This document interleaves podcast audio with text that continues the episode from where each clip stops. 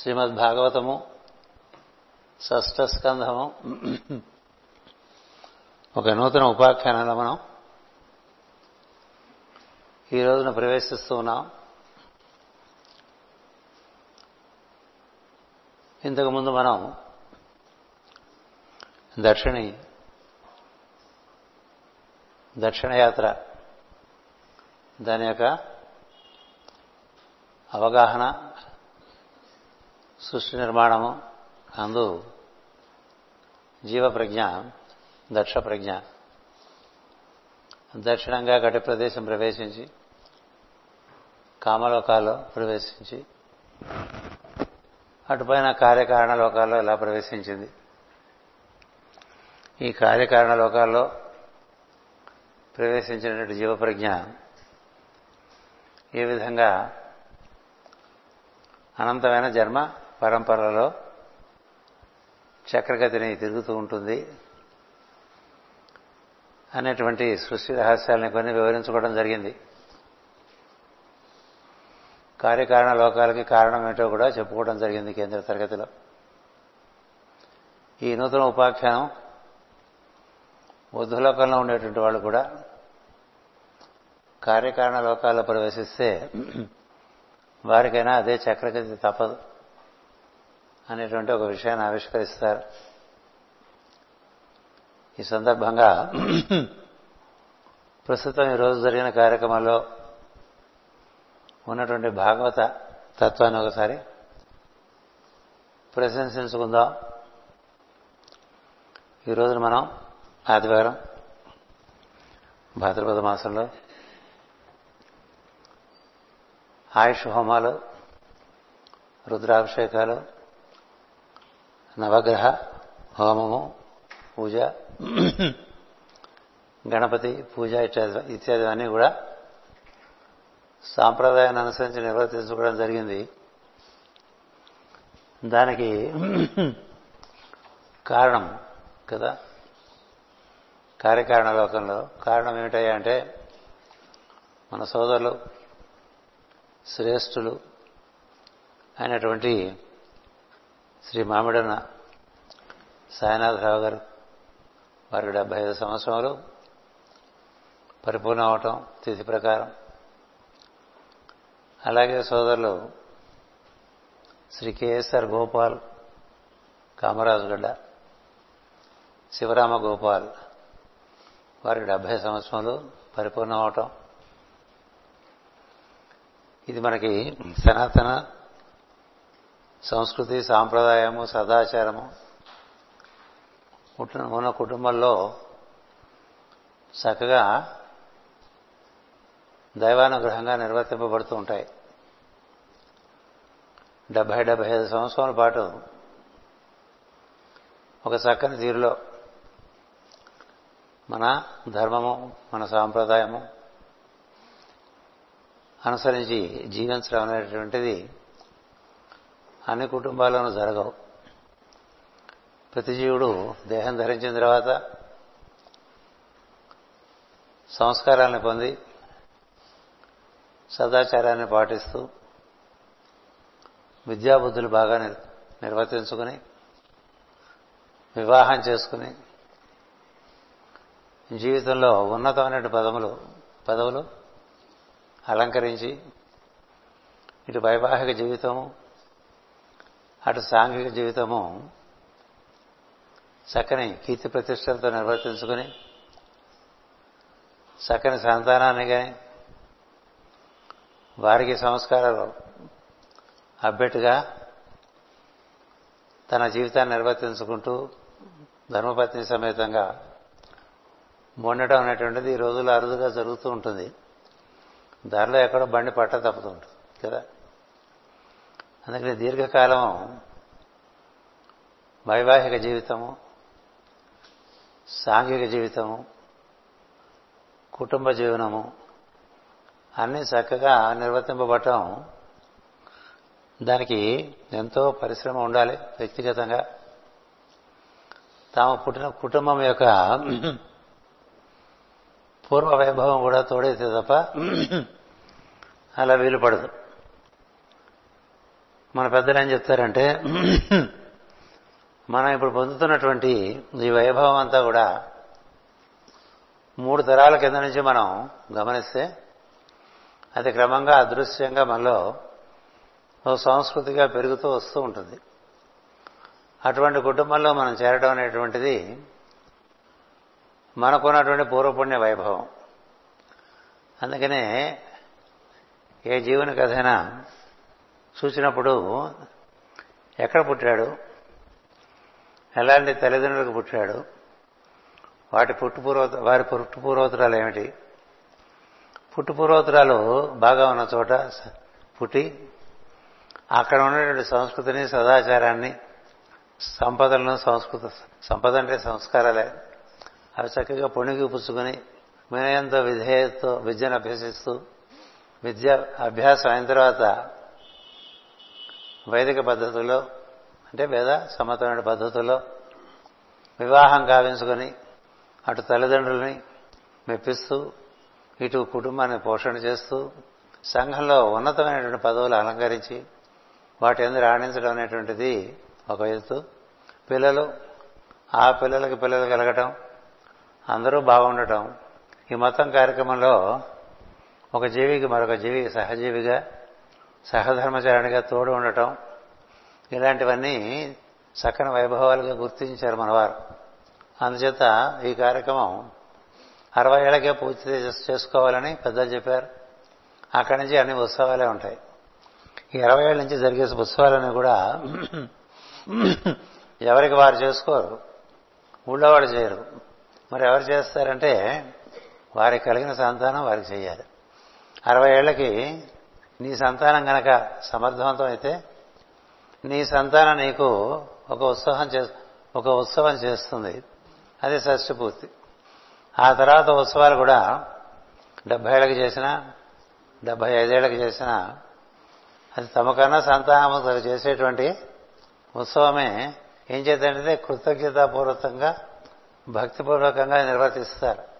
ఎందుచేతనంటే తమను పెంచి పెద్ద చేసిన తల్లిదండ్రులకి తాము స్వయంగా సేవ చేసేటువంటి ఒక చక్కని అవకాశంగా దాన్ని భావిస్తారు. అందుకని వజ్రోత్సవము ఈ అమృతోత్సవము ఈ షష్ఠి పూర్తి ఇలాంటివన్నీ ఈ దంపతికి నిర్వర్తించడం అనేటువంటిది దాని వెనక చాలా పెద్ద కథ ఉంటుంది చాలా పెద్ద కథ. కనపడే కథ పావలా ఉంటుంది కనపడని కథ ముప్పావలా ఉంటుంది. అంచేత ఇప్పుడు మామిడన వారు హరిదశ గోత్రం సాయినాథరావు గారు వారు స్టేట్ బ్యాంకులో చాలా ఉన్నతమైన పదవులో చాలా కాలం పనిచేశారు. తాను ఇంతవాడన్న భావన ఎప్పుడూ లేదు. తను చేసేటువంటి పని తప్ప ఇతర విషయం ఆసక్తి లేదు. అందరితో కలిసిమెలిసి ఉంటారు. అవసరమైనంత సహాయపడుతూ ఉంటారు. కుటుంబానికి వన తెచ్చారు. ఇంట్లో జ్యేష్ఠ కుమారుడుగా ముగ్గురు తమ్ముళ్ళు ఇద్దరు చెల్లెళ్ళు. అందరూ ఆనందంగా సుఖప్రదంగా అన్నిటికీ మించి మొత్తం కుటుంబం తమ్ముళ్ళు చెల్లెళ్ళతో సహా యోగ మార్గంలో నిలిచి ఉన్నారు. ఇదంతా ఒక వైభవము. వారికి ఈ రోజున భగవద్ ఆశీర్వచనంగా మాస్ గారి సాన్నిధ్యంలో ఈ హోమాలు ఈ దేవత ఆరాధనలు అన్నీ జరగడం జరిగినాయి. అలాగే కామరాజు గడ్డ శివరాం గోపాల్ గారు వారికి ఉన్నటువంటి ఆ కుంఠిత దీక్ష యోగ మార్గం నందు కానీ ఏ విషయం నందు కానీ చాలా మందికి తలమానికం నిజానికి గోపాల్ గారు మాస్టర్ గారి యోగంలో ప్రవేశించిన తర్వాత వారి కారణంగా వారి బంధుమిత్రులంతా దాదాపు ఒక డెబ్బై మంది వరకు ఈ మార్గంలో వచ్చి చేరారు. దానికి కారణం ఆయనే. ఏం చేద్దంటే ఆయన చిన్నతనం నుంచి అత్యంత వినయవంతులు అత్యంత బుద్ధిమంతులు కార్యదీక్షాపరులు. వారి గోత్రం భారద్వాజ గోత్రం సాయినాథరావు గారి గోత్రం హరిదాస గోత్రం. రెండు చాలా సాత్వికమైన గోత్రాలని చెప్తారు. బ్రాహ్మణ కుటుంబాల్లో భారద్వాజ గోత్రమును హరిదశ గోత్రం సాత్వికమైనటువంటి గోత్రాలుగా చెప్తారు. మన గురు పరంపర అంతా కూడా భరద్వాజ గోత్రానికి సంబంధించిందే. మాస్టర్ సివివి భరద్వాజ గోత్రికులు మాస్టర్ ఎమన్ భరద్వాజ గోత్రికులు మాస్టర్ ఇగే భరద్వాజ గోత్రికులు గోపాల్ గారు కూడా భరద్వాజగా గోత్రికులు. మీరు ఆయనకి ఏమైనా పని చెప్పండి సూటిగా వెళ్ళిపోతారు. ఇంకా అటు ఇటు చూడటమే ఉండదు. దిక్కులు ఉండవు.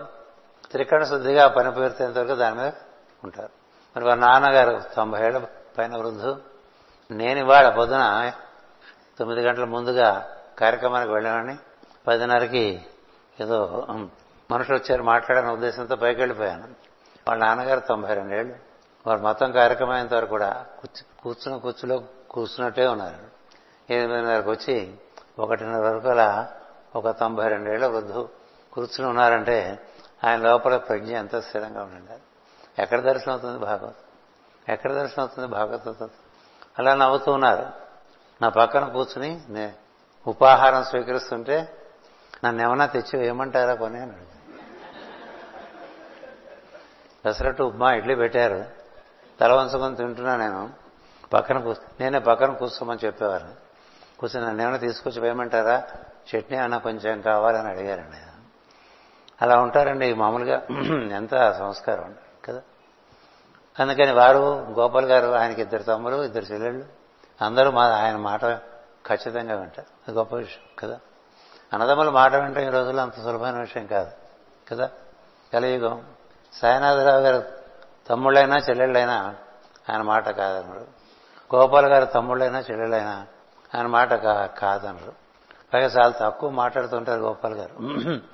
మీరందరూ ఇప్పుడు ఈ సంవత్సరం నుంచి ఇక్కడ చూస్తూ ఉంటారు. ఏ పనికైనా ఉత్సాహంగా ముందుకు వస్తారు తన పద దాన్ని నిర్వర్తించుకుంటూ ఉంటారు. మరి వారి జీవితం కూడా అద్భుతంగా దైవానుగ్రహంగా గురువు అనుగ్రహంగా నిర్వర్తింపబడింది. వారిద్దరికీ గోపాల్ గారికి డెబ్బై సంవత్సరాలు ఉండటం సాయినాథరావు గారికి డెబ్బై ఐదు సంవత్సరాలు ఉండటం ఒకే తిథిని జరగడం ఒక విశేషం. అది కారణంగా ఆ రెండు తిథులు ఒకే తిథిన రెండు ఇద్దరికి డెబ్బై డెబ్బై ఐదు సంవత్సరాల సందర్భంలో ఏం చేసుకోమంటారు గురువుగారు అంటే గురువుగారి సమక్షంలోనే మంచి కార్యక్రమం చేసుకుందామని చెప్పడం జరిగింది.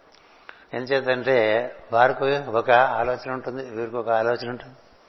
ఇద్దరికి ఎల్సీఎం మాస్టర్ సివివి కాబట్టి నేనేం చెప్పానంటే తర్వాత రెండు చోట్లకి మరబోటి వాళ్ళు వెళ్ళటం కూడా కష్టం. ఒకే రోజున. అందుచేత ఇక్కడ చేసుకుంటే మా బోటి వాళ్ళంతా భోజనానికి వస్తామని చెప్పాను. అంతే కదా మనం చేయగలిగింది? భోజనం చేస్తాం. అంచేత వారిరువురికి వారిరువురికి ఈ రోజున గణపతి మామూలుగా మనం ఇటువంటి కార్యక్రమాల్లో చేసుకునేది గణపతి పూజ చేసుకుంటాం. నవగ్రహ ఆరాధన చేసి పూజ చేస్తాం. ఆ తర్వాత రుద్రాభిషేకం చేస్తాం. మళ్ళీ నవగ్రహాలకి హోమం రుద్రునికి అభిషేకం ఆయుష్ హోమం ఇవన్నీ చేసుకుంటాం. ఎందుకంటే ఆయుష్ వృద్ధి ఉండాలి ఆరోగ్యం బాగుండాలి పూర్ణ జీవితం జీవిస్తూ ఉండాలి. సహస్ర పూర్ణచంద్ర దర్శనం వరకు కూడా వారందరూ చక్కగా వారి ఇరువురు వారి కుటుంబాలు వారి తమ్ముళ్ళు చెల్లెళ్ళు వాళ్ళ పిల్లలు అందరూ కూడా హాయిగా ఉండాలంటే ఒక దీవెన. అటువంటి వేద సంబంధమైన దీవెన మన సంస్కారాల్లోనే ఉంది. ఇంకే ఏ జాతుల్లోనూ ఇవి లేవు. ఏ జాతుల్లోనూ ఇవి లేవు. మనకి మన మన మనకు అందింపబడినటువంటి సనాతన ధర్మము సంస్కారము మనం ఎంతకంతకి పెంచుకుంటూ ఉండాలి తప్ప మర్చిపోకూడదు. మనం ఇచ్చిన శాసనం మానవుడు కుటుంబ పరంగా చక్కగా వృద్ధి చెందుతాడని. అది మన శాసనం. ఎందుకంటే కుటుంబాన్ని చక్కగా మనం పెంచి పోషించడంలో పూర్వులు తరిస్తారు తర్వాత వారికి మార్గం దొరుకుతుంది. ఇప్పుడు వీరి వీరి ముందు తరం వారు అంటే సాయినాథరావు గారు గోపాల్ గారు సంతానం. మూడు తరాల పాటు ఈ సంస్కారాన్ని ముందు తీసుకెళ్తూ ఉండాలి అవగాహన చేసుకుని పక్కదారులు పట్టి వెళ్ళిపోకూడదు. వారు వారి తల్లిదండ్రులు వారి తల్లిదండ్రులు వారి తండ్రులు అనుసరించిన మార్గంలో నడిచారు. అందుకని ముందు మూడు తరాలు మనకు ఆదర్శం. వారు నడిచిన తీరుని ఇంకొంచెం మనం దానికి రాణింపు కలిగించచ్చు వారికున్న పరిస్థితుల్లో వారు జీవించారు. కానీ ధర్మాన్ని వదలలే. ధర్మాన్ని వదలకుండా ఆ విధంగా సంస్కారాన్ని పెంపొందించుకుంటూ వస్తుంటే కుటుంబాలు చక్కగా వికసిస్తాయి లేకపోతే చల్లా చెదరైపోతాయి. మనకెన్నో అత్యద్భుతమైనటువంటి ఉత్తమమైనటువంటి కుటుంబాలు కేవలం కలిదోషం చేత చల్లా చెదరైపోయి అకాల మృత్యువులు అపమృత్యువులు భార్యాభర్తలు త్వరగానే ఒకరు షష్ఠపూర్తి కూడా కాకుండా నిష్క్రమించడం సంతానం అకస్మాత్తుగా మరణించడం ఇటువంటివన్నీ మనం కుటుంబాల్లో చూస్తూ ఉంటాం కదా కదా? ఒక చక్కని చెట్టు పెరుగుతున్నప్పుడు అన్ని శాఖలు చక్కగా పుష్టిగా పెరిగి ప్రతి శాఖ నుంచి ఉపశాఖ ఏర్పడి ప్రతి ఉపశాఖకి చక్కగా పళ్ళు ఫలములు ఏర్పడితే ఆ చెట్టు చుట్టానికి ఎంత బాగుంటుందో. అలాగే ఒక కుటుంబం ఈ విధంగా రెండు మూడు తరాలతో కూడి ఉన్నదనుకోండి అది చూస్తే చాలా ఆనందంగా ఎంచేత మూడు తరాలు ఉంటాయి అక్కడ. ముందు వారు ఉంటారు ప్రస్తుతం వారు ఉంటారు భవిష్యత్తులోకి పెరిగి వచ్చేవారు ఉంటారు. అందరూ అక్కడ ఉంటారు. అందరూ కరకళ్ళాడుతూ ఉంటారు. అందరి ఎందు సంస్కృతి కనిపిస్తుంది. అందరి ఎందు ఒక చక్కని వినయము విధేయత బాధ్యత ఇలాంటివన్నీ గోచరిస్తూ ఉంటాయి. ఈ విధంగా పెరిగితే చూసేవారికి సంతోషంగా ఉంటుంది లోకానికి సంతోషంగా ఉంటుంది. వారు పుట్టిన గోత్ర ఋషులకు కూడా చాలా సంతోషంగా ఉంటుంది. ఏదో పుట్టాట ఏదో పెరిగేట ఏమిటేమిటో చేసేట ఎవరినో పెళ్ళి చేసుకున్నట్ట ఎక్కడికో వెళ్ళిపోయాట ఏదో కోల్పోయాట ఇలా ఉంటాయి జీవితాలు కదా బాగా. అదొక పద్ధతి ఇదొక పద్ధతి. ఈ రోజున పరమ గురువు ప్రపంచానికి అంతా కోరుకుంటుంది ఒకటే భారతీయ కుటుంబ వ్యవస్థ సంస్కృతి సంస్కారము అనేటువంటిది మొత్తం మానవ జాతికి అంతా ఏర్పడాలని. ఎందుకంటే మానవ జాతిలో ఇది ఒక్కటే మనకి ఉదాహరణగా మిగిలి ఉన్నది. ఏది? ఒక చక్కని కుటుంబము తల్లిదండ్రులు తాము తమ సంతానం వారి సంతానం సరైన పద్ధతిలో వృద్ధి చెందటం. అందుకని ఒక్కళ్ళంగా బతకడం కాదు సమిష్టిగా బతకడం గ్రూప్ కాన్షియస్నెస్ గ్రూప్ కాన్షియస్నెస్ అంటాం కదా. ఈ గ్రూప్ కాన్షియస్నెస్ అనేది fundamental to group consciousness is family. అని రాశారు జ్వాలకుల మహర్షి. గ్రూప్ కాన్షియస్నెస్కి ఏమిటయా మూల సూత్రం అంటే ముందు కుటుంబం ఉన్నారు మరి కుటుంబాలు చూస్తే ఎలా ఉన్నాయంటే ఏ ఒక్కడికి పడదు కదా? ఒక తమ్ముడికి అన్నకి పడదు ఒక తమ్ముడికి చెల్లెలకి పడదు తల్లిదండ్రులకి పిల్లలకి పడదు. ఇక సోదరి సోదరుని మళ్ళీ అందరూ కలవటం అనేటువంటి సామాన్యంగా జరగదు కదా? జరగదు కదా? ఇలా ఉన్నదనుకోండి అక్కడ ఉన్నంత వైభవం ఇంకెక్కడ ఉండదు కదా? అది కోరుకున్నాడు మను ఎవరు వైవస్వత మనువు ఈ మానవులు వృద్ధి చెందడానికి కుటుంబ వ్యవస్థను మించినటువంటి విధానం మరొకటి లేదని ఈ భార్య భార్యాభర్తల మధ్య ధర్మం వారి ఇరువురికి కుటుంబ ధర్మం అందరి ఎడల గృహస్థు వెన్నెముక లాంటివాడు అంచేత అతని వలన ఎంతో మంది సహాయ సహకారాలు అందుకుంటారు. ఒక్కడు బతకడమే చాలా కష్టంగా అనిపిస్తుంటుంది ప్రతి వాళ్ళకి ఈ రోజుల్లో కదా? ఒక్కడు బతకడం చాలా కష్టం అనిపిస్తుంటుంది. ఎందుచేత? ఒక్కడే అని భావించడం చే భావించడం చేత. తాను ఒక్కడే అనుకోవడం వల్ల వాడు ఒక్కడైపోతాడు. పది మందితో కలిస్తే పది మంది. మాస్టర్ సివి గారు మొత్తం భూగోళం మీద ఉండేటువంటి మానవ జాతి అంతా ఒక్కటవ్వాలనే ఒక సంకల్పం దిగి వచ్చిందని ఆ సంకల్పం కోసం ఆహర్నిశలు కృషి చేస్తున్నారు. మనం మన కుటుంబం వరకు కనీసం ముందు కలుసుకుంటే అటువంటిది కుటుంబాలు కుటుంబాలుగా మనం కలిసి ఉన్నాం అనుకోండి. అప్పుడు ఒక పుష్టికరమైనటువంటి ఫలములు పుష్పములు ఇచ్చేటువంటి వృక్షములతో కూడినటువంటి ఒక ఉద్యానవనం ఎలా ఉంటుందో అలా ఉంటుంది ఒక గురువాశ్రమం కదా? గురు గురువాశ్రమం అంటే కుటుంబాలు కుటుంబాలు కుటుంబాలు కుటుంబాలుగా అక్కడ చేరారనుకోండి. ఇంకా అంతకు మించిన వైభవమే ఉంటుంది నేను మేకా సందర్భంలో బెంగళూరులో ఈ విషయాన్ని ప్రస్తావించా. బెంగళూరులో ఒక కుటుంబం ఉంటే ముప్పై నలభై మంది. ముప్పై నలభై మంది ఒక కుటుంబంగా భాస్కర్ మార్గంలో పది పదిహేను కుటుంబాలు అట్లా ఉన్నాయనుకోండి ఎంతమంది అయ్యారండి? ఐదు వందల మంది అయ్యారు. అందరూ అదే మార్గం. అందరూ గాయత్రి ఆరాధన చేస్తారు. అందరూ స్త్రీ సూక్తం పురుష సూక్తం చదువుకుంటారు. అందరూ హోమం అభిషేకం చేసుకుంటారు. అందరూ ఒక చక్కని విధానాన్ని కట్టుబడి జీవిస్తూ ఉంటారు. అలాగే మన వారందరూ కూడా అలా జీవించే ప్రయత్నం చేస్తూ ఉంటారు. భార్య వస్తే భర్త రాక భర్త వస్తే భార్య రాక ఇలా ఉంటూ ఉంటాయి కదా. ఇద్దరు వస్తే పిల్లలు పిల్లలు రాక అవి కాదు కోరుకునేటువంటి మార్గం. ఎందుకంటే ఒక కుదురులోంచి వచ్చినటువంటి ఒక మొక్క చక్కగా ఆ విధంగా గుబురుగా పెరుక్కుంటూ వచ్చిందనుకోండి గులాబీ మొక్క ఉంటుంది గులాబీ గుబురు కూడా ఉంటుంది కదా? గుబురు ఉండే అందం ఒక్క మొక్కకు ఉండదు. ఒక మొక్క ఉండే అందం వేరు గుబురుగా ఉండే ఉండే ఉంటే ఉండే అందం వేరు. రెండు రోజుల క్రితం మూడు రోజుల క్రితం రామాద్రి వెళ్ళినప్పుడు అలా ప్రవేశిస్తుంటే రామాదిలో తెల్లటి పువ్వుల గూబుర్లతో ఎన్ని చెట్లు కనిపించేసరికి అసలు ఎంత ఆనందం కలిగిందంటే ప్రత్యేకంగా ఆనందం కోసం ప్రయత్నం అక్కర్లా నిష్కారణం కలుగుతుంది. అలాగా కొన్ని కుటుంబాలు ఆ విధంగా వృద్ధిలోకి వస్తుంటే ఇంకంతకన్నా చూసి ఆనందించవలసిన విషయమే ఉంటుంది అంతకన్నా చక్కని ప్రేమ అనురాగము సహకారము ఒకరి ఒకరికి సహకరించుకునే బుద్ధి ఇక్కడ మొత్తం పనంతా కూడా మొత్తం కుటుంబమే చేసుకుంది కదా?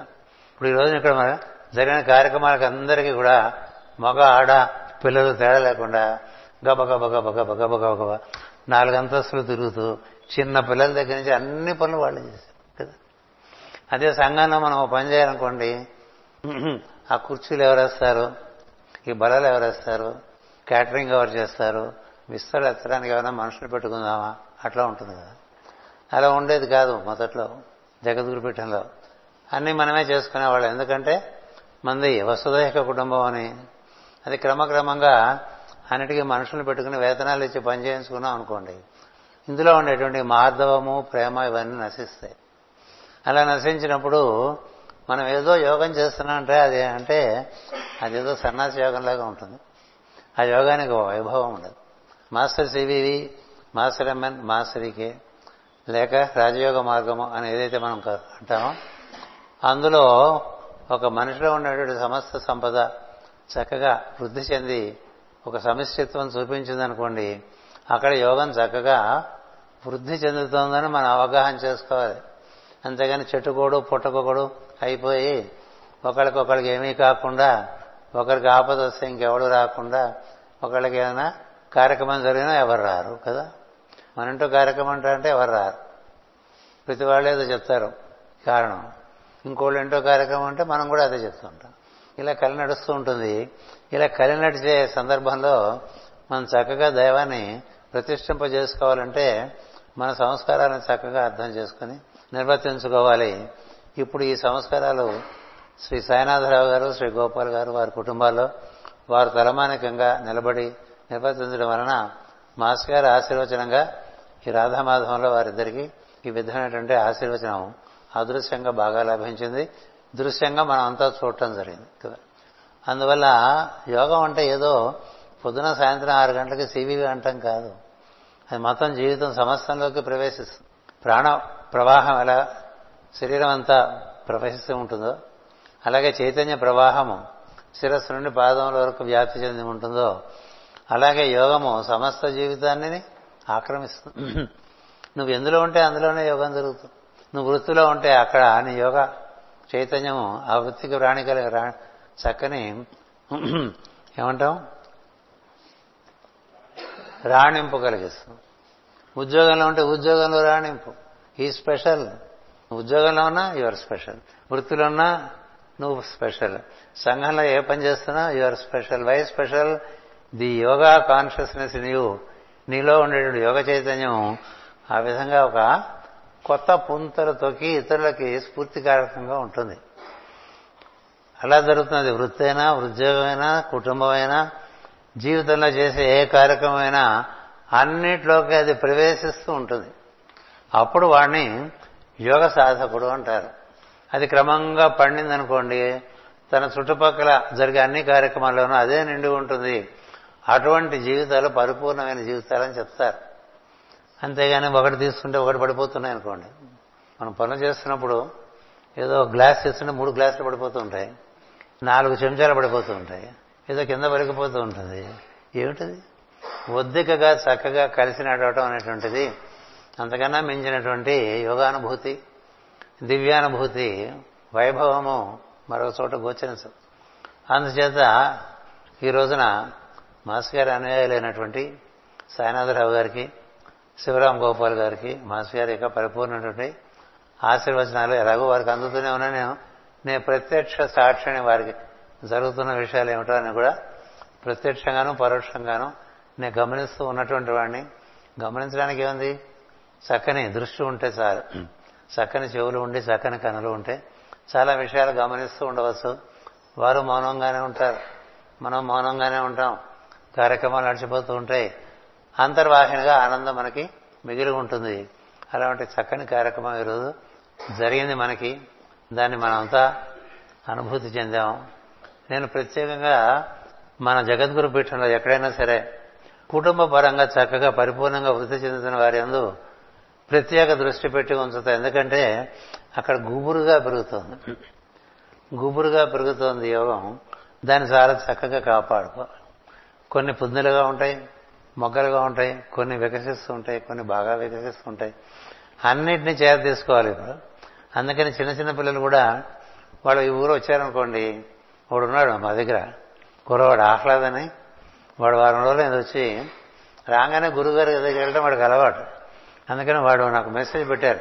మేము వచ్చాం వస్తామంటే నేను ఇవాళ వీడుపడదు అని పెట్టారు వాడు ఇవాళ వచ్చాడు వారం తర్వాత. నాతో అంటాడు వారం అయింది మేము వచ్చాను. వాడికి ఎంత లోపల వారం అయింది మేము వచ్చి వాళ్ళు మీరు పిలిచారన్నట్టుగా చూసాడు అవును రా తెలుసురా అంటే ఇవాళ వెళ్ళిపోతున్నాం అంతే. ఎంత ఆనందంగా.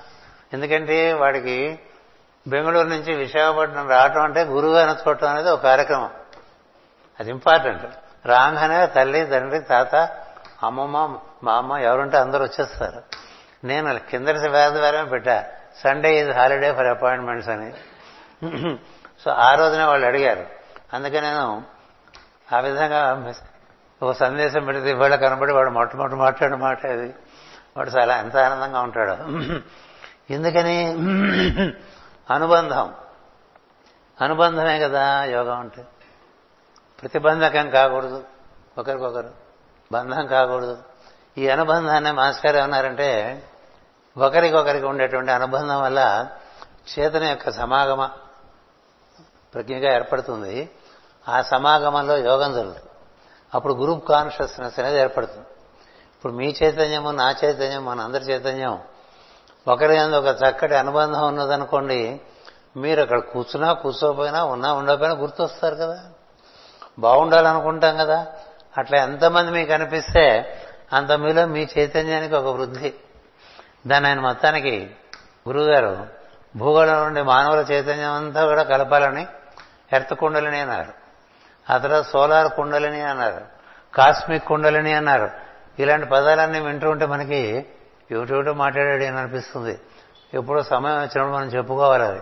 ఏ విధంగా మాస్టర్ గారు మొత్తం విశ్వ చైతన్యాన్ని అంతా ఒకే కుండలినిగా ఏర్పాటు చేశారో ఒక అద్భుతమైన కార్యక్రమం చేసి అది సూక్ష్మ లోకాల్లో స్థిరపరిచి ఆయన అన్ని లోకాలు ఆక్రమించి ఉన్నారు మాస్టర్ సిబివి గారు. మనం పక్ మనకుండేటువంటి వాళ్ళలో మన సోదర బృందంతో కానీ మన బంధువర్గంతో కానీ మనతో పుట్టినటువంటి వారు కానీ ఎంతమందితో మనం పొరపచ్చ లేకుండా కలిసి ఉన్నాం కలిసి ఉన్నామా? మన ప్రయత్నం ఎలా ఉంది ఆ విషయంలో? అన్ని గోడలు తడికలు అడ్డంగా పెట్టి కూర్చున్నాం అనుకోండి. అది ఎలా ఉంటుంది? ఈ తేడా మీలో ఉండేటువంటి యోగం యొ- చైతన్యం యొక్క పరిపక్వత బట్టి తెలుస్తుంది ప్రపంచం అంతా ఎలా ఉన్నా ఉండొచ్చు. నీ వరకు నువ్వు అందరితోనూ అద్వేష్ట సర్వభూతానం మైత్రి కరుణయోచ అన్నాడు కృష్ణుడు. ఆ విధంగా మనం ఉన్నాం అనుకోండి చేరినంత మంది చేరుతారు. చేరినంత మంది చేరుతారు. మన ఎందు మన ఎందు ఏమన్నా లోపం ఉందో చూసుకోవాలి. కదా? మన ఎందు లోపం ఉంటే మనం సరిదిద్దుకోవాలి యోగంలో. ఇతరుల ఎందు లోపం ఉందనుకోండి వేచి ఉండాలి. వాళ్ళకి సరైన అవగాహన కలిగేంత వరకు వేచి ఉండాలి కదా? అంచేతే అజాత శత్రువు అని ధర్మరాజుకి పేరు. అజాత శత్రువు అంటే ఆయనలో ఎలాంటి శత్రువులు పుట్టరు. అంటే అతని మనసులో ఎవరి గురించి? విరుద్ధమైన భావన ఉండదు. అతడు అజాత శత్రుడు. కానీ ఆయనకి శత్రువులు లేరా? అంటే ఆయన ద్వేషించిన వాళ్ళు చాలా మంది ఉన్నారు యుధిష్ఠుడిని ద్వేషించిన వాళ్ళు చాలా మంది ఉన్నారు కానీ యుధిష్ఠుడిచే ద్వేషింపబడిన వాడు ఒక్కళ్ళేడు అది కదా? అది మనకి యోగానికి ఒక చక్కని ఆదర్శం. మన వల్ల ఎవరికి ఇబ్బంది కలగకూడదు. వారి వల్ల వారికి ఇబ్బంది కలిగితే దానికి మనం కారణంగా వారు చూస్తూ ఉంటే మనం ఏం చేయలేం కదా? దుర్యోధనుడు నిష్కారణంగా యుధిష్ఠుని ఎందు వైరుధ్యం కలిగి ఉండేవాడు.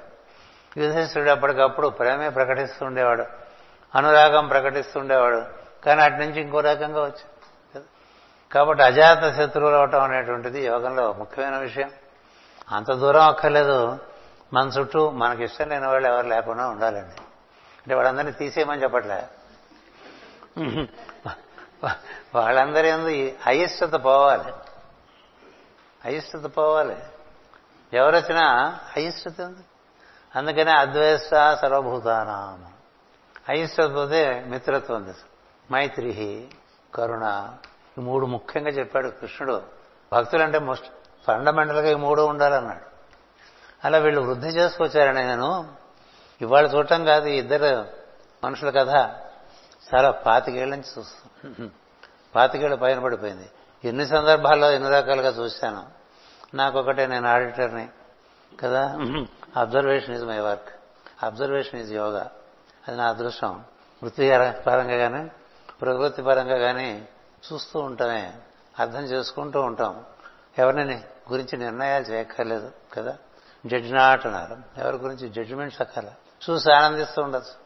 అంచేత వారిరువురు చక్కటి ఆరోగ్యంతో పరిపూర్ణటి ఆయుష కలిగి ఇంకా వృద్ధి సాధించి మాస్టర్ గారి యోగంలో కూడా వారు చాలా కృషి జరుపుతున్నటువంటి వారు అంతర్లోకాల్లో అత్యద్భుతమైనటువంటి దీక్షతో కృషి జరుపుతున్నారు. వారికి అమృతత్వ సిద్ధి కలగాలి. వారు మాస్టర్ గారు కోరుకున్నటువంటి ఫలమంతా కూడా యోగంలో పొందాలి.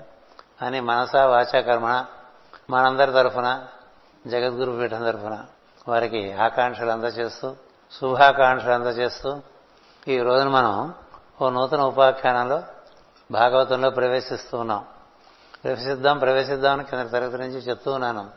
అది ఈ రోజున మరి ఈ కార్యక్రమం ఉంది కాబట్టి జరుగుతున్న ఒక భాగవత కార్యక్రమాన్ని దానిలో ఉండేటువంటి వైభవాన్ని మనం గుర్తించాలి ప్రశంసించుకోవాలి చక్కగా చెప్పుకోవాలి. గొప్పలు చెప్పుకోక్కర్లేదు. లేనిది కల్పించుకోక్కర్లేదు. ఉన్నది చెప్పుకుంటే సరిపోతుంది. సభలు అంటే లేనివన్నీ ప్రశంసిస్తూ ఉంటారు కదా. లేనివి ప్రశంసిస్తే వాటికి అసత్య దోషం వస్తుంది. ఉన్నది చెప్పుకుంటే దానికి చక్కని ఆశీర్వచనం వస్తుంది. అలాంటి ఆశీర్వచనం మనం ఉందా ఈరోజున? అందుకోవడం జరిగింది. అటుపైన ఇంత కార్యక్రమం అయిపోయినా కూడా ఈరోజు సాయంత్రం కార్యక్రమ భాగవత ప్రవచనానికి వాడు రావటం అనేటువంటిది చాలా గొప్ప విషయం కదా. మనం రెండు గంటల కార్యక్రమం చేస్తే అలసులు మందబుద్ధులు అల్పతరాయులు అవటం వల్ల ఇంకా మళ్ళీ సాయంత్రం కార్యక్రమం ఏంటండి అనిపిస్తుంది కదా. పొద్దున ఎన్నింటి కూర్చుని అట్లా హోమాలు అభిషేకాలు కింద కూర్చొని చేసి ఆ పొగ పీల్చి అగ్ని జ్వాలన్నీ కూడా మీదకు తెచ్చుకుని వంగి నానా బాధపడి శరీర శరీర శ్రమ చాలా ఉంటుంది మన క్రతువులో. అదంతా ఎనిమిదిన్నర నుంచి ఒంటి గంటల వరకు నడిపించిన వాళ్ళు. ఆ తర్వాత అందరికీ భోజనాలు పెట్టి భోజనాలు చేసి కింద కడిగి పైన కడిగి అన్ని చేసుకున్న తర్వాత సాయంత్రం గురువుగారు భాగవత ప్రవచనం అంటే అబ్బాయి పూట పెట్టారా అనిపిస్తుంది. కదా? అంతే కదా మనకి. మా గురువుగారు అయితే బాగా తిట్టేవారు. ఈ విశాఖపట్నంలో అంతా ఏమి ఏ సారం ఉండదు. ఎండిపోయి ఉంటుంది ఎర్రమట్టి కదా అని ఆయనకి సరదా కోపడటం. నా కోపడటం చేత కాదు. ఎందుకంటే మనం కోపడే స్థితిలో లేం కూడా కాబట్టి. సాయంత్రం వీళ్ళిద్దరూ సభకు రావడం అది గొప్ప విషయం కదండి. అది కూడా ధర్మపత్ని సమేతంగా రావడం ఇప్పుడు రమణ గారు వచ్చారంటే నేను ఆశ్చర్యపోను. రమగారు వచ్చారంటే ఆశ్చర్యపోతాను. ఎందుచేత? ఆవిడకి తక్కువ మక్కువ కాదు దీని మీద. ఇంటో వింటూ ఉంటారు. శరీర పరిస్థితి చేత ఇంటో వింటూ ఉంటారు చాలామంది. ఇంత కార్యక్రమమైన తర్వాత కూడా ఇక్కడికి వచ్చి ఈ రోజు ఈ సభలో పాల్గొందాం అనిపించినటువంటి ఆ దంపతులు ఇద్దరు ఇది టూ సెట్స్ ఆఫ్ దంపతి కదా. వాళ్ళు ఉండటం అనేటువంటిది నేను చెప్పిన విషయాలని అక్షర సత్యం అని చెప్పడానికి అన్నట్టుగా వాళ్ళు ఉన్నారండి ఇక్కడ. నేను ఊహించలే వాళ్ళు ఉంటారు. అయినప్పటికీ ఉన్నారు. అందుచేత మరొక మారు శుభాకాంక్షలు చెప్తూ మాస్టర్ గారిని మరి ప్రార్థించి మరొకసారి అటుపైన కార్యక్రమంలో ప్రవేశిద్దాం. ఇప్పుడు జరిగింది ఏమిటంటే మనకి సృష్టి నిర్మాణం అయింది దక్షుడు మూలాధారం వరకు వచ్చేసాడంటే జీవ ప్రజ్ఞ పరిపూర్ణంగా ఏర్పడి దానికి దేహం పరిపూర్ణంగా ఏర్పడుతూ వచ్చింది. ఈ జీవ ప్రజ్ఞ దిగి రావటం బాగా తెలియాలంటే మూడవ స్కంధం భాగవతంలో కపిలుడు దేవహూతికి అందించినటువంటి విజ్ఞానాన్ని పరిపూర్ణంగా అవగాహన చేసుకోవాలి. ఒక చిన్న బుడగ వలె పుట్టి అక్కడి నుంచి అది శిరస్సుగా మారి దాని ఎందు ఒక చక్కని రంధ్రం నోరుగా ఏర్పడి మరొక రెండు రంధ్రాలు కనులుగా ఏర్పడి మరొక రెండు రంధ్రాలు చెవులుగా ఏర్పడి మరొక రెండు రంధ్రాలు నాసాపటములుగా ఏర్పడి మొత్తం ఏడు రంధ్రముల శిరస్సులోనే ఏర్పడతాయి. అటుపైన క్రమంగా వెన్నెముక ఏర్పడుతుంది. ఈ ఏర్పడుతున్న విధానం దాని చుట్టూ ఏర్పడుతున్న అంగములు అవన్నీ ఈ తొమ్మిది మాసాల్లో ఏడు మాసాల్లో ఎలా ఏర్పడతాయి అనేటువంటి కథ మనకి కపిల దేవహూతి సంవాదంలో మనకు పరిపూర్ణంగా వివరిస్తారు. అట్లాగే సృష్టి ఏడు లోకాలుగా అట్లా ఏర్పడుకుంటూ మనలో వచ్చి మనలో ఏడు మాసాల్లో ఏడు లోకాలు ఏర్పడు. ఒక జీవుడు ఒక తల్లి గర్భంలో పడ్డప్పుడు ఏడు మాసాల్లో ఏడు లోకాలు ఏర్పడుకుంటూ శిరస్సు నుంచి వెన్నెమ్మక వరకు ఏర్పడతాయి. అది ఏర్పడటానికి కారణం దక్షిణంగా ప్రవహిస్తున్నటువంటి ప్రజ. మనకి ఉత్తరం అంటే శిరస్సు శిఖ. తూర్పు అంటే పాలభాగం అక్కడి నుంచి దక్షిణం అంటే హృదయం. పశ్చిమం అంటే ఈ వెనుమక వెనుక భాగం కింది భాగం. ఇలా మనకి దిక్కులున్నాయి. అందుకని ఉత్తరంగా బయలుదేరి తూర్పుకు చేరి దక్షిణానికి వచ్చి పశ్చిమంగా చేరుతుంది ప్రజ్ఞ అనేటువంటిది. మనకి పురుష సూక్తులను వివరిస్తూ ఉంటారు. పశ్చాత్ భూమి మధోపుర అని చెప్పి. ఆ విధంగానే రామాయణంలో రామలక్ష్మణులు సీతాదేవి నడుస్తారు కూడా. దిక్కులు అవగాహన చేసుకుంటే ప్రజ్ఞ ఏ ప్రదేశంలో ఉన్నది అని తెలుసు. అంచేత ఈ దక్ష కథ అనేటువంటిది ప్రజాపతి దక్షుడు అంటే మన అహంకార ప్రజ్ఞ. అది ఒక సందర్భంలో అహంకార ప్రజ్ఞగా దిగివచ్చినప్పుడు దైవము లేడనుకోవటం జరిగింది. అప్పుడు ఒక శిక్షణ పొందాడు. ఒక శిక్షణ పొందాడు. ఆ కథ ముందు చదువుకున్నాం. ఆ తర్వాత దిగి వస్తూ ఉంటే ఇప్పుడు కామలోకాల్లోకి ప్రవేశించిన జీవుడికి అసలు బొత్తిగా దైవం అనేటువంటి భావనే ఉండదు కదా? ఎందుకంటే కామ పరితృప్తిగా సమయం అంతా సరిపోతుంది మరి అహంకారము చేరి ఈ కామము చేరి ఈ మమకారము చేరితే వాడు ఎటుపోతాడండి అందుకని వాడు ఎటు పోకుండా ఉండటం కోసం నారదుడు చేసిన కృషి కింద కాదు తరగతిలో వివరించారు అంచేత ఈ జీవులు కామ్యలోకాల్లోకి ప్రవేశిస్తే కామ్యలోకాలంటే తనకి ఇది కావాలి అని చేసే పని. దానికి కారణం ఏర్పడుతూ ఉంటుంది. అందుకనే భగవద్గీతలో నిష్కామ కర్మయోగం అది. నిష్కామ కర్మయోగం అంటే దాన్ని కింద తరగతిలో వివరించాను. మూడు గుర్తుపెట్టుకోండి అందరూ స్వార్థం కోసమే పనిచేస్తారు కదా. ఎందుకని తన కోసమేగా పనిచేసుకుంటూ ఉంటాడు? అలా కదా ఉండే ఉంటాడు కామలోకంలో ఉండేవాడు. ఈ కామకర్మ నిర్వర్తించుకోండి. అది నా సంకల్పమే అని చెప్పారు. ఇది కామేశ్వరి కామేశ్వరుడు. ఎందుకంటే పిల్లలు చక్కగా ఆనందం చెందాలంటే సృష్టిలో ఏర్పడినటువంటి ఆకర్షణమైన వస్తువులని పొంది అనుభూతి చెందాలంటే కామం ఉండాలి. అందుచేతనే మనకి ఈ మారిష కథ వచ్చింది. ఈ ప్రచేతసులు సృష్టి ఎందు రతి కొనటం జరిగింది. అందుకని కామతృష్ట కలిగి. ఈ కామతృష్టిలో కొట్టుకుపోకుండా ఉండటానికి ఏం చెప్పారంటే ధర్మాన్ని అనుసరించి కామాన్ని నిర్వర్తించుకోండి. ఉత్త కామార్థం అంటే స్వార్థం ఒకటి ఉండగా ధర్మమా కాదా చూసుకుని కామాన్ని నిర్వర్తించు. ఇప్పుడు రామాయణం ఉందనుకోండి దాని నిండా ధర్మాలే ఉంటాయి. రాముడిని ఇచ్చిన నిర్వర్తించిన ధర్మం ఉంటుంది. ప్రతి పాత్ర వారి వారి ధర్మ నిర్వహణ బట్టి వారి వారి యొక్క అనుభూతి ఉంటుంది. అందుకని నీవు కోరిక నిర్వర్తించుకున్నా ధర్మంతో కూడా నిర్వర్తించుకునేటువంటిది అది మనకి ఒక పాఠం. అంటే స్వార్థం నుంచి అంటే కామార్థం నుంచి ధర్మార్థం. సో ధర్మాన్ని అనుసరిస్తూ మీరు అర్థ సముపార్జన చేసిన కామ పరితృప్తి చేసిన తప్పులే సృష్టిలో. హాయిగా జీవించచ్చు. కానీ ఈ కామ నిర్వహణలో ధర్మం చెదిరిందనుకోండి. ధర్మం చెదిరినప్పుడు నీ ఎందు ఒక పర్యవసానం పుడుతుంది. దాన్నే కర్మము అంటారు. కర్మం అంటే నీకుగాను వేర్పరుచుకున్నటువంటి ఏర్పరచుకున్నటువంటి ఒక ప్రత్యేకమైనటువంటి సన్నివేశం. ఆ సన్నివేశం నువ్వు ఏర్పాటు చేసుకున్నావు ఎందుచేతంటే నీకు ధర్మం కన్నా కామం మీద ఆసక్తి ఉండటం చేత ఆ ధర్మాన్ని అతిక్రమించి కామాన్ని నిర్వర్తించుకోవటం చేత నీకు వేరే పర్యవసానాలు ఒక సైక్లికల్గా ఏర్పడిపోతాయి ఒక కాలచక్రం ఏర్పడిపోతుంది. వాటిని మళ్ళీ పరిష్కరించుకోవడంలో ధర్మాన్ని సరిగ్గా అవలంబించకపోతే ఇంకా కర్మ పెరుగుతూ ఉంటుంది. అందుకని ధర్మాన్ని అనుసరించి పరిచేసేటువంటి వారికి విధి అనేటువంటిది అంతగా బంధించే పరిస్థితి రాదు. అందుకనే మనకి భారతంలో యుధిష్ఠుడు ఎప్పుడూ ధర్మాన్ని అనుసరించే మార్గం పెట్టుకున్నాడు. నేను ధర్మాన్ని అనుసరిస్తాను. నాకు ధర్మం ప్రధానం అని చెప్పి. శ్రీరాముడు రామాయణంలో ఆయన విగ్రహమే ధర్మం అది. రమో విగ్రహవాన్ ధర్మ. అందు మనకున్న రెండు ఇతిహాసాలు కూడా ధర్మాన్ని చాలా ఎక్కువగా పైకెత్తి చూపిస్తుంది నువ్వే పనైనా చేసుకోవాలన్నా చేసుకో. అది ధర్మ సమ్మతమా కాదా చూసుకో. అది మాట కావచ్చు చేత కావచ్చు. నీ నడత. ధర్మాన్ని అనుసరించి ఉంటే నీకే భయం లేదు. లేదంటే వెనక నుంచి అలా మనకి పెద్ద ఉప్పెనలాగా చుట్టుకొచ్చేస్తుంది చేసినటువంటి కర్మ. దాన్ని మళ్ళీ పరి పరిష్కారం చేసేటప్పుడు కూడా ధర్మయుక్తంగా పరిష్కారం చేసుకోవాలి. చేసుకోకపోతే అది చుట్టు చేస్తుంది అందుకని ఈ కర్మ నిర్వహణము ధర్మాన్ని అనుసరించడం అనేటువంటిది రెండోది. అందుకని ధర్మంతో కూడినటువంటి కామార్థములను నిర్వర్తించుకోవటాన్ని పురుషార్థము అన్నారు. చతుర్విధ పరపురుషార్థ సిద్ధ్యార్థం అంటూ ఉంటారు కదా?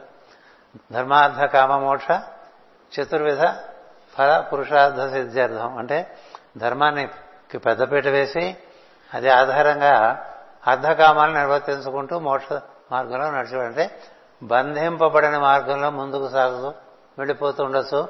కర్మ పుట్టదే నిన్ను చుట్టేది. ఇది కాకుండా సృష్టిలోకి దిగవచ్చినటువంటి మహాత్ములు ప్రజాపతులు మనవులు ఋషులు వారందరూ ఏం చేశారంటే ఇంకొకటి చెప్పారు యజ్ఞార్థము అంటే స్వార్థము ధర్మార్థము యజ్ఞార్థము. పరమ గురువులు ఏం చెప్తున్నారంటే ఈ మొత్తం నుంచి బయటపడాలంటే మీ జీవితాన్ని యజ్ఞార్థంగా మార్చుకోండి. యజ్ఞార్థం అనేసరికి ఏమవుతుందంటే ఇక నీ గురించి ఆలోచించడం కాకుండా అందరి శ్రేయస్సు గురించి ఆలోచించడంగా ఉంటుంది. నిన్ను కూర్చుని ఆలోచన తక్కువైపోతూ ఉంటుంది. అది యజ్ఞార్థం. సో యజ్ఞార్థము ధర్మార్థము స్వార్థము మూడు రకాలుగా ఉంటుందండి. ఇప్పుడు ఈ దక్షుడు ఇన్ని లోకాల్లోకి దిగి వచ్చినప్పుడు మనం ఆయన క్రింద వరకు దిగి వచ్చాడు కాబట్టి కామలోకాల్లో కూడా దిగి వచ్చాడు కాబట్టి కామాతురులే జీవులు పాడైపోకుండా ఉండడానికి నారదుడు చేయవలసిన ప్రయత్నం చేసినంత వరకు మనకి కథ నడిచింది షష్ఠస్కంధంలో అటుపైన ఒక ఉపాఖ్యానం మనకి ఇచ్చారు ఏంటంటే ఈ యజ్ఞార్థము ధర్మార్థము కామార్థము ఇటువంటి విషయాల్లో అప్రమత్తంగా లేకపోతే పైలోకాల్లో ఉన్న వాళ్ళు కూడా పడిపోతారు. అంటే ఎప్పుడు యజ్ఞార్థం జీవించేటువంటి వాడు. ఏదో ఒక సందర్భంలో ఆ యజ్ఞార్థం స్థితి నుంచి దిగాడు అనుకోండి దిగితే పర్యవసానాలు వస్తాయి. అలా ఎన్నో కథలు ఉన్నాయి మనకి. పర్యవసానాలు పుట్టి పుణ్యాన్ని పర్యవసనాలు తెచ్చుకున్న కథలు అనేక అనేక భారతంలో ఉన్నాయి రామాయణంలోనూ ఉన్నాయి. పుట్టి పుణ్యానికి మనకి ఉన్నవాళ్ళు ఉన్నట్టుగా ఏదో ఆపత్తి తెచ్చుకుంటూ ఉంటారు. కారణం వాళ్ళే ఊరికే కూర్చుని తీరు కూర్చుని తిప్పలు తెచ్చుకునే వాళ్ళు ఉంటారు. కదా? కారణం వాళ్ళలోనే ఉంటుంది. ఇంకా అక్కడి నుంచి వేరే కథ మొదలవుతుంది. అక్కడి నుంచి పరిష్కారాల కోసం చూసుకోవాల్సి వస్తుంది. అలాగే ఇక్కడ ఇంద్రుడు ఇంద్రుడు అంటే ఊర్ధ్వలోకాలకు సంబంధించినటువంటి ప్రజ్ఞది కదా? ద్వాదశాదిత్యలో ప్రధానంగా ఆయన చెప్పుకుంటాం. సింహరాశికి ఆయన అధిపతిగా అని చెప్పుకుంటూ ఉంటాం. పన్నెండు మంది ఆదిత్యులకి ఆయనకి ఆధిపత్యం కట్టబెట్టారు. అసలు నిజానికి ఆధిపత్యం వరుణుడికి ఉండేది. వరుణుడు చాలా తీక్షణమైనటువంటి వాడు. చాలా డిసిప్లిన్ అంటాం చూసారా క్రమశిక్షణ. యముడు కన్నా యముడికే యముడుగా ఉంటాడు వరుణుడు. అందుకనే వరుణ భాషం చాలా కట్టిది అని చెప్తారు. వరుణ బంధం నుంచి ఎవరు తప్పించుకోలేరని చెప్తారు.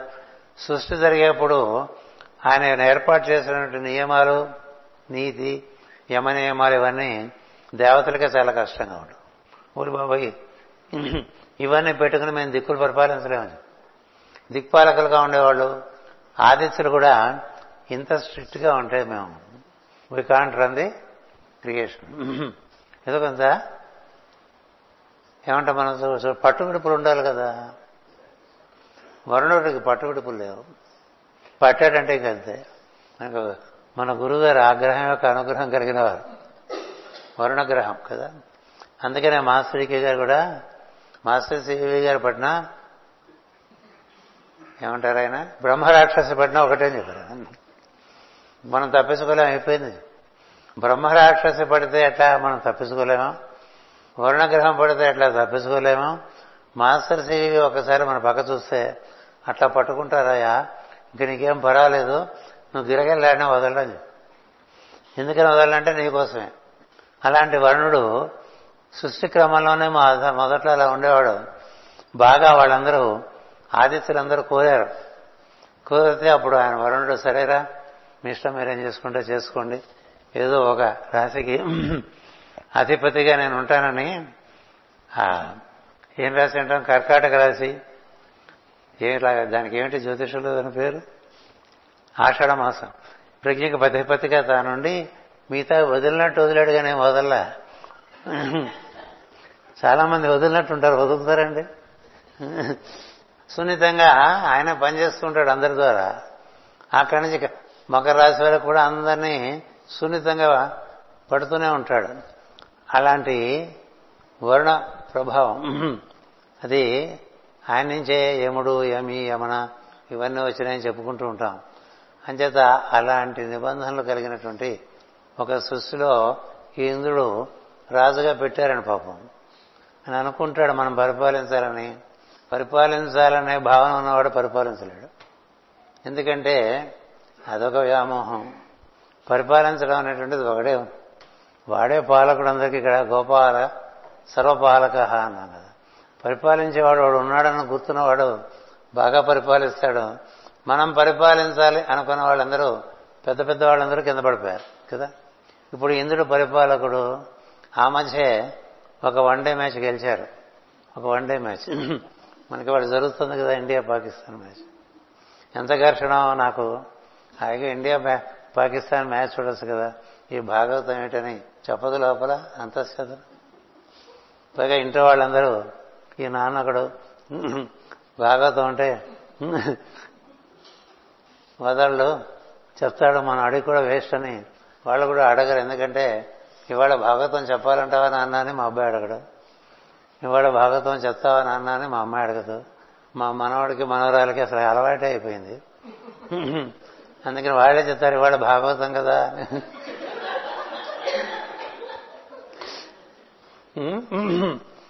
అలాంటి పరిస్థితుల్లో మనం ఇంద్రుడి యొక్క కథ మొదలు పెట్టుకుందామని మూడు సార్లు నుంచి చెప్తున్నాను. కనీసం ఏదో మొదలుపెట్టి కొంత జరిగితే సాగుతుంది. ఎందుకంటే మాటి మాటికి అడ్డొచ్చేస్తుంటుంది కదా. ఈ ఇంద్రుడికి వన్ డే మ్యాచ్ అంటే ఏంటంటే అప్పుడప్పుడు అసురుల మీద గెలుస్తూ ఉంటారు దేవతలు. అప్పుడప్పుడు. ఎందుకంటే ఎప్పుడు అసురులకు గెలిచే గెలిచే కథలే ఉంటాయి మనకి. ఎందుకు అసురులు గెలుస్తారంటే ఇంద్రుడు ఒక పొరపాటు చేస్తాడు. మనం చేసే పొరపాటులోంచి మనకి ఏ విధంగా పర్యవసనాలు పుట్టుకొస్తాయో? ఇంద్రుడు ఆయన దేవతలందరికీ అధిపతి దిక్కులన్నిటికీ అధిపతి. ఆయన కార్యక్రమాలు ఆయనకున్నాయి. ఆయన కార్యక్రమాల్లో ఆయన మనసు పెట్టకుండా పక్కవాడు ఏం చేస్తున్నాడో చూస్తుంటాడు ఈ పరిపాలకుల కథ కూడా ఒక దురదృష్టం. పరిపాలన చేసేవాడికి పక్కరాజు ఏం చేస్తున్నాడో కావాలి కదా? అందుకని ఆ పక్కరాజు ఏం చేస్తున్నాడో తెలియాలి. వాడి గురించి తెలుసుకోవడం కోసం దూతల్ని పెట్టుకుంటారు. ఇంటెలిజెన్స్ సర్వీసెస్ ఉంటాయి ప్రతి వాళ్ళ చుట్టూ వాళ్ళని వెళ్ళి పెట్టుస్తారు ఎందుకంటే వాళ్ళ వార్తలు తెలియాలి ఇలా ఉంటాయి కదా. రాజుల కదా అదొక దురదృష్టం. హాయిగా బతకలేదు ఎందుకంటే పరిపాలించాలి కదా. పరిపాలించాలి కదా. అందుకని ఇంద్రుడు ఎంతసేపు అసలు ఏం చేస్తున్నారో చూసుకుంటూ ఉంటాడండి నీకెందుకురా నీ పనులు చూసుకోరా? మనం కూడా అంతే కదా. ఇమీడియట్ కాంపిటేటర్ ఏం చేస్తున్నాడో చూసుకుంటూ ఉంటాం. అక్కడే బోల్తా పడిపోతుంది నీ పన్ను చూసుకో. నీ పన్ను చూసుకో అన్నీ బాగుంటాయి. పక్కవాడు ఏం చేస్తున్నాడు? చూసావా? పడిపోతావు ఎందుకంటే ఎదురుగుండా ఉన్న తనేసుకుంటాం పక్కవాడు ఏం చేస్తున్నాడో చూస్తూ ముందు నడిచానుకోండి మొహం పోగలేట పడతాం కదా? అందుకనే సృష్టిలో ఎప్పుడు కూడా నీ పన్ను చూసుకో అని చెప్పారు. కార్యం కర్మ కరోతి అని. నీ పనిదో నువ్వు తలవంశం చేసుకోరా? హాయిగా ఉంటుంది. వాడేం చేస్తున్నాడు? వీడేం చేస్తున్నాడు? ఇంకోడు ఏం చేస్తున్నాడు? మరేం చేస్తున్నాడు మరొకడు ఏం చేస్తున్నాడు అనే భావన ఉన్నవాడు తన బంధం చేయలేడు. తప్పులు చేస్తాడు. పడిపోతాడు. అందుకని ఇంద్రుడికి మనకి ఏ పురాణాల్లో చూసుకున్నా ఎంత వెతుక్కున్నా ఏదో పాటలు కూడా ఉన్నాయి కదా మనకి. ఏ పురాణం అందు ఎందుకు వెతికినా అంటూ. ఈ ఇంద్రుడు ఇట్లా కింద పడుతూ ఉంటాడు మీద పడుతూ ఉంటాడు. దైవ లోకంలో ఉన్నటువంటి అహంకార ప్రజ్ఞ ఇంద్రుడు. పరిపాలించాలి కదా. అష్టదిక్పాలకుల్ని చూసుకుంటూ ఉండాలి. అగ్ని వాయువు మంత్రులందరూ ఆయనకి సహకరిస్తూ ఉంటారు. ఏదో ఒక విజయం కలిగిందండి. విజయం కలిగితే సంబరం చేసుకుంటున్నారు సెలబ్రేషన్స్ అది ఇక్కడ ఉపాఖ్యానం. ఏం జరిగిందండి అంటే ఇంద్రుడు ఒక మాడు మూడు లోకములపై తనకు కలిగిన ఆధిపత్యమునకు గర్వించాను అన్నాడు. అది ఎక్స్ట్రా. ఎప్పుడైనా గెలిచామనుకోండి ఇలా ఊపేస్తూ ఉంటాం కదా. ఇలా చూపించేస్తుంటాం ఇలా ఇలా ఇలా ఏమిటో వికారాలు. తర్వాత ఓడిపోతాం కదా. గెలుపు ఓటములు అనేటువంటిది సృష్టిలో ఉంటాయి. ఈ పూట గెలిచాం. వినయంగా ఉంటే బాగుంది ఊరికే విరవేగిపోతారు కాస్త కాస్త విజయం కలిగితే విరవేగిపోతారు. గర్వం గర్వంగానే ఏం జరుగుతుంది? అది కారణంగా నీకు దైవంతో ఉండేటువంటి అనుసంధానం తెగుతుంది. తెగుతుంది. సోహమస్మి నుంచి అహమస్మికి వచ్చేస్తాం. అది జరిగింది ఇందులో ఒక మారు మూడు లోకములపై తనకు కలిగిన ఆధిపత్యమునకు గర్వించను. వసవులు రుద్రులు ఆదిత్యులు మరుతులు అశ్వినులు దేవతలు మొదలగు మండలములు తన్ని ప్రవేశించి ఉండగా సింహాసనంపై కొలువుండెను సిద్ధులు చారణులు గంధర్వులు మునులు సర్పములు మునగు దేవయోనులు కూడా కొలువుండరి రంభ మొదలగు అప్సరసలు నృత్యము గానము చేసి మ్రొక్కి అతని కీర్తించి వేనేళ్ళ వేనోళ్ళ పొగడుచుండది ఎట్లా ఉంటుందండి? అంటే మనం ఎవరెవరు వస్తే బాగుంటుంది అనుకుంటాం వాళ్ళందరూ కాక అంతకు మించి వచ్చారండి మన సభకి. ఎట్లా ఉంటుంది ఎప్పుడు ఎవడెవడు మిస్సింగ్ ఉంటుంది కదా. ఇప్పుడు ఇక్కడ ఎంతమంది చెప్పారు చూడండి ఇక్కడ. వసువులు రుద్రులు ఆదిత్యులు మరుత్తులు అశ్వినులు. అటుపైన సిద్ధులు చారణులు గంధర్వులు మునులు సర్పములు అన్ని కూడా సభకు వచ్చేసినాయి. ఇది ఇంద్రుని సన్మానించే సభకు వచ్చే సన్మాన సభ అది. ఎందుకంటే గెలిచాడు. ఆయన ఒక్కడి వల్ల గెలవడు కానీ సన్మానం ఎప్పుడు కూడా క్యాప్టెన్కే ఉంటుందిగా. క్యాప్టెన్కేగా? బతకడం మంది కలిసి ఆయన వాడి పేరే చెప్తూ ఉంటారు ఇప్పుడు వాడు కాదుగా వాడు అసలు ఎక్కువ ఆడు ఆ పది మంది ఆడటం వల్ల గెలుస్తూ ఉంటారు వీడు ఊరికి మాట్లాడుతూ ఉంటాడు అంతేగా. మైక్ పట్టుకొని. అట్లా ఉంటారు మా కెప్టెన్లు ఎప్పుడు కూడా. ఆ విధంగా వీడికి సన్మానం చేస్తుంటే ఇంతమంది వచ్చేసరికి ఆయనకే చాలా ఆశ్చర్యం వేసింది. ఎందుకంటే మనం ఎంత బాగా సభ పెట్టినా మనం కొంతమంది ఎవరు వస్తారని ఊహిస్తామో వాళ్ళు కొంతమంది రారు. వాళ్ళు కూడా వస్తే బాగుండు అనిపిస్తుంది కదా? అనిపిస్తుంది కదా? ఇప్పుడు ఇలాంటి కార్యక్రమం ఈరోజు జరిగినప్పుడు బంధుమిత్రుల్లో వచ్చిన వారికన్నా రాని వారు ఎక్కువ గుర్తొస్తూ ఉంటారు. వాళ్ళు రాలేదు కదా వీళ్ళు రాలేదు కదా అనిపిస్తుంది. ఎందుకని అంటారు అది లోటు. వాళ్ళు కూడా వస్తే బాగుంటుంది. అలాంటి పరిస్థితిలో ఇంద్రుడున్నాడు అలా ఉండగా ఆ రోజు పౌర్ణమి సంపూర్ణ చంద్రమండలము కూడా సిరులతో అతనికి అలంకారముగా నుండెను చంద్రమండలమనే గొడుగుగా పట్టి ఆకాశగంగా తరంగములతో పరివారమందరను కొలువు కొలువుండిరి. చింతామణి మొదలగు మహారత్నములు తాపిన బంగారు వెలుగుల సింహాసనమున ఇంద్రుడు కొలువై ఉండను మామూలు కుర్చీ కాకుండా అక్కడ కొంచెం స్పెషల్ కుర్చీ వేశారండి. వేసుకుంటాం కదా.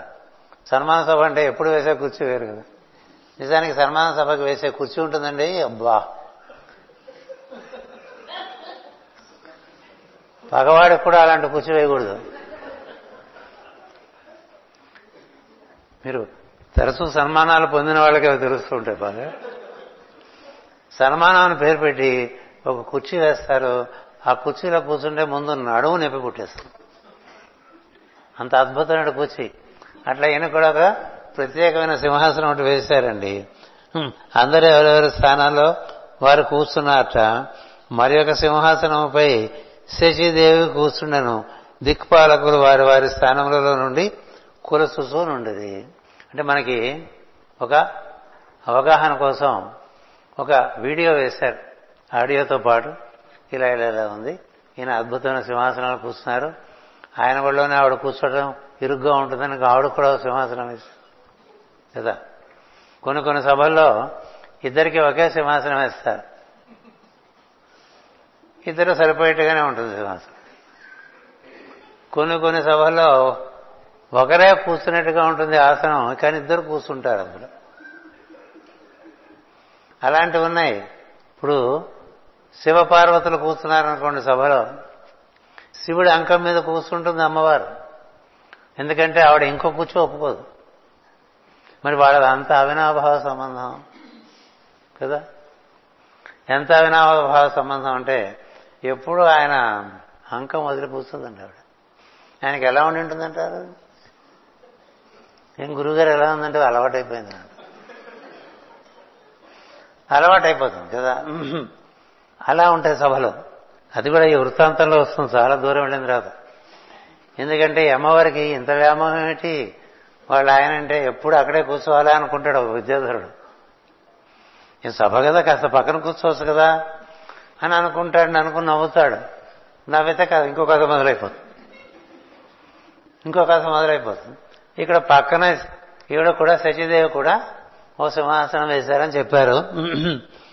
ఇక్కడ ఇంద్రుడు ఇట్లు కొలువుండగా సకల మంత్ర స్వరూపుడు ఉపదేశ స్వరూపుడు దేవలంద దేవతలందరికీ గురువు అగు బృహస్పతి కురువునకు వచ్చాను. మంచి రసపట్ల సభ ఉండగా సభలోకి బృహస్పతి ప్రవేశించాడండి. బృహస్పతి అంటే వాళ్ళందరికీ గురువు కదా. దేవతలందరికీ గురువు బృహస్పతి. అందుకనే బ్రహ్మణాన్ బ్రహ్మణస్పద ఆనశృణవన్ నూతిభిస్తేద సాధనం అంటూ ఉంటాడు దేవతలకి గురువు దేవలోకాలందరికీ అను బృహస్పతి. ఆయన సభలోకి వచ్చాడు. ఆయన రంగానే ఇలా వెళ్ళి సభలో బాగా ఉత్సాహంగా కొంచెం ఒళ్ళు మార్చి ఉంటారు కదా. సన్మాన సభ అంటే అందరూ లోపల నారాయణ మంత్రం చేసుకుంటూ ఉంటారండి. ఉంటారా? అక్కడ భజన పెడదామంటే బాగుంటుంది. ఇది ఏదో పార్టీ చేసుకుంటున్నాం సార్. కైండ్లీ లీవ్ అని చెప్పి. అందుకని వీళ్ళందరూ ఇంకో లోకంలో ఉన్నారు ఆనందమయ లోకంలో ఉన్నారు మంచి ఉత్సాహంలో ఉన్నారు ఒళ్ళు మరిచి ఉన్నారు. ఆ సందర్భంలో ఈయన వస్తే వచ్చిన బృహస్పతిని చూచి చూశాడు. వచ్చిన బృహస్పతిని చూసి మదముతో ఇంద్రుడు అట్లే శశి సహితుడై సింహాసము పైనే కూర్చుండాను. అది జరిగింది. కారణం పుట్టేసింది. వస్తే ఇంత పెద్ద సభ అయినా వచ్చింది ఎవరండి? తన బతుకి మూలమైన వాడు తన విజయాలకు మూలమైనటువంటి వాడు. సకల మంత్రాలకి ఆయనే స్వరూపుడు కదా. ఏం చెప్పారు ఆయన గురించి? మంత్రస్వరూపుడు ఉపదేశ స్వరూపుడు. ఉపదేశం అంటే నీకెప్పుడు చాలా అత్యంత సన్నిహితంగా ఉండేటువంటి వాడు. నీ హృదయ స్పందనకి చాలా దగ్గరగా ఉండేటువంటి వాడు గురువు. గురువు కన్నా ఎవరు దగ్గరగా ఉండలేరు. గురువు దైవము నీకు అత్యంత సన్నిహితం. అంతకన్నా సన్నిహితులు ఎవరైనా ఉన్నట్టు అంటే నా గురువు గారు నువ్వు నోటి నుంచి అనకూడదు. అనకూడదు. అనకూడదు. ఎవడికి గురువు అంటే గురువు తర్వాతే సమస్త నేను గురువు తర్వాత వాడు శిష్యుడు. ఎందుకని ఈ ఉపదేశం చేసింది కూడా ఆయనే. తన ఎందు ఈశ్వరుడు ఉన్నాడని దర్శనం కలిగించింది కూడా గురువే. మరి ఆయన ఉపదేశ స్వరూపుడు. అందుకని ఆయన వచ్చినప్పుడు నువ్వు విస్మరిస్తే చాలా పెద్ద సభ నువ్వు చూడలేదు అది వేరే సంగతి. చూసావు.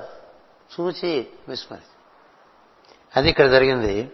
వచ్చిన బృహస్పతిని చూసి మదముతో ఇంద్రుడు అట్లే శచి సహితుడై సింహాసనముపై కూర్చుండెను.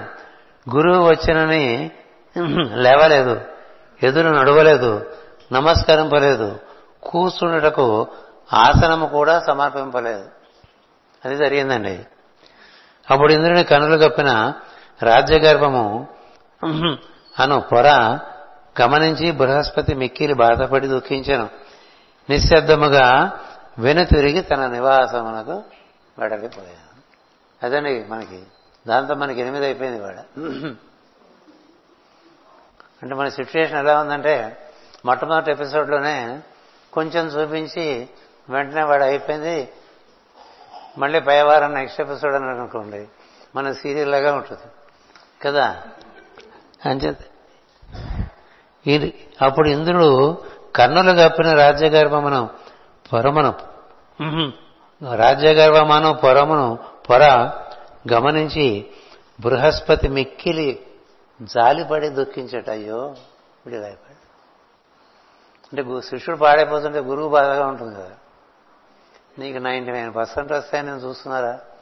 నువ్వు నైన్టీన్ పర్సెంట్ కూడా తెచ్చుకునే పరిస్థితిలో లేవంటే ఎట్లా ఉంటుంది గురువుగారు అంటే చాలా బాధపడ్డట. సరే చూశాడు పరిస్థితి.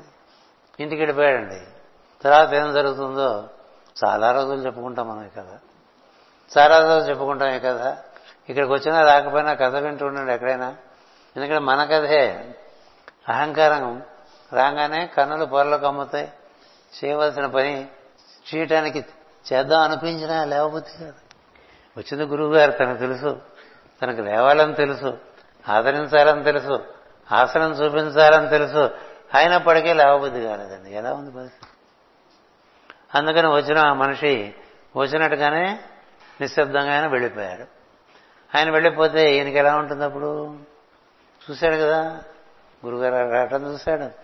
తను లేవపోవడం సంగతి తనకు తెలుసు. తనలో మదం కలిగిందని తనకు తెలుస్తుంది. వచ్చిన గురుగారు ఇంటికి వెళ్ళిపోయారు. ఇప్పుడు మనం ఏం చేయాలి? ఈ సభలో కూర్చోవాలా? ఆ ఇంటికి వెళ్ళాలా? ఎక్కడికి వెళ్ళాడు?